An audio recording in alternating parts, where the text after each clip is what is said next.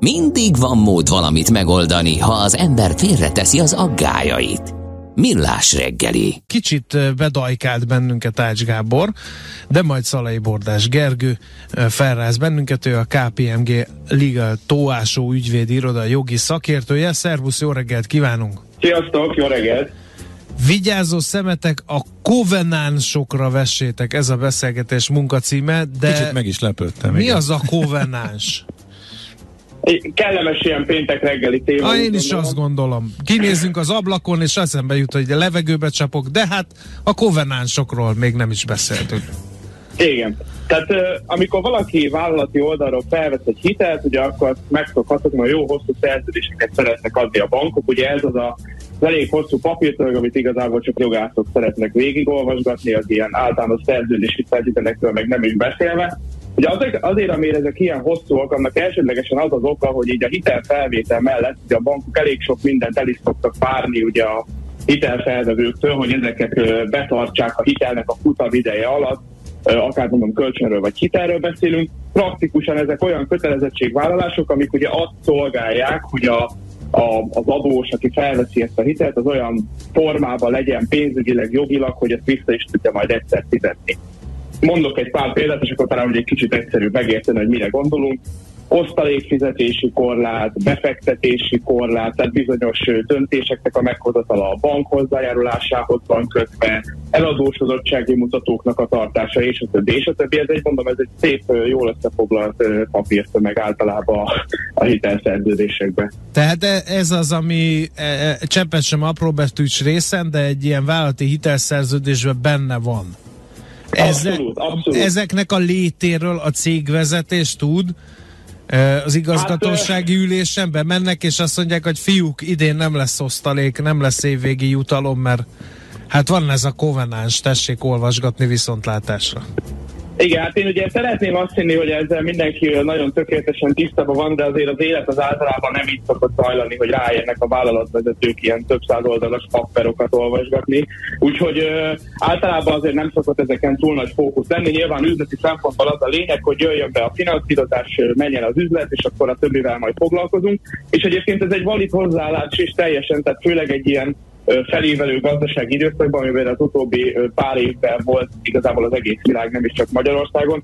Nagyon nem kellett túl nagy hangsúlyt fektetni ezekre, jó áron lehetett hiteleket szerezni, ment a finanszírozás, és lehetett az üzletet pörgetni.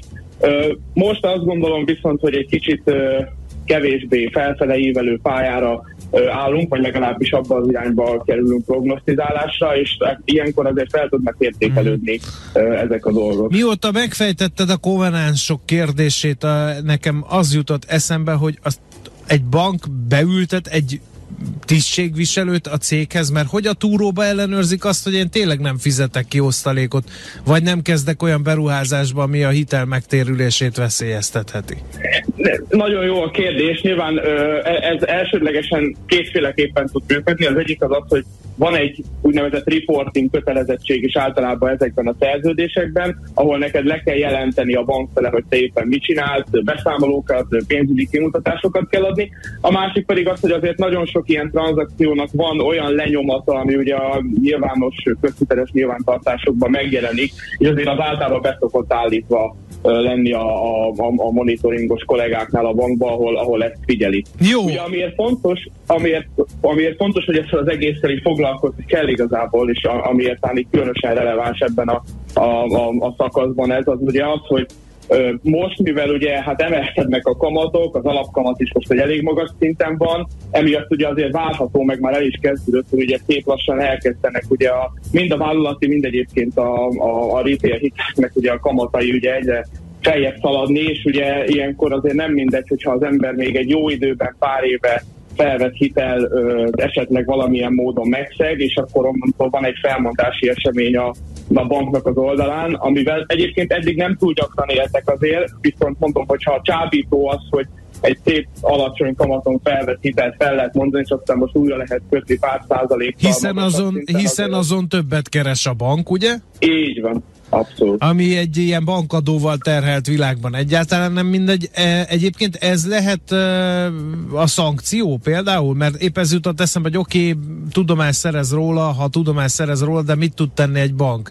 Például az, hogy felmondja a hitelszerződést ezek szerint. Pontosan, tehát nyilván ez, a, ez az elsődleges, ami ugye felmondással ugye azonnal esetékessé válik, ugye nyilván azért elég kevesen tudják megugrani, hogy csak úgy visszacsengetnek egy ilyen nagyobb összeget egyik napról a másikra. Tehát mi a megoldás? Az, hogy újra kell finanszíroztatni, újra kell kötni ezt, de ugye azt már a mostani kamatkörnyezetben számolják a kreditesek a bankba, tehát ö, egy viszonylag magasabb kamatta lehet számítani, ö, ami valószínűleg vállalati oldalról senkinek nem éri meg különösebben.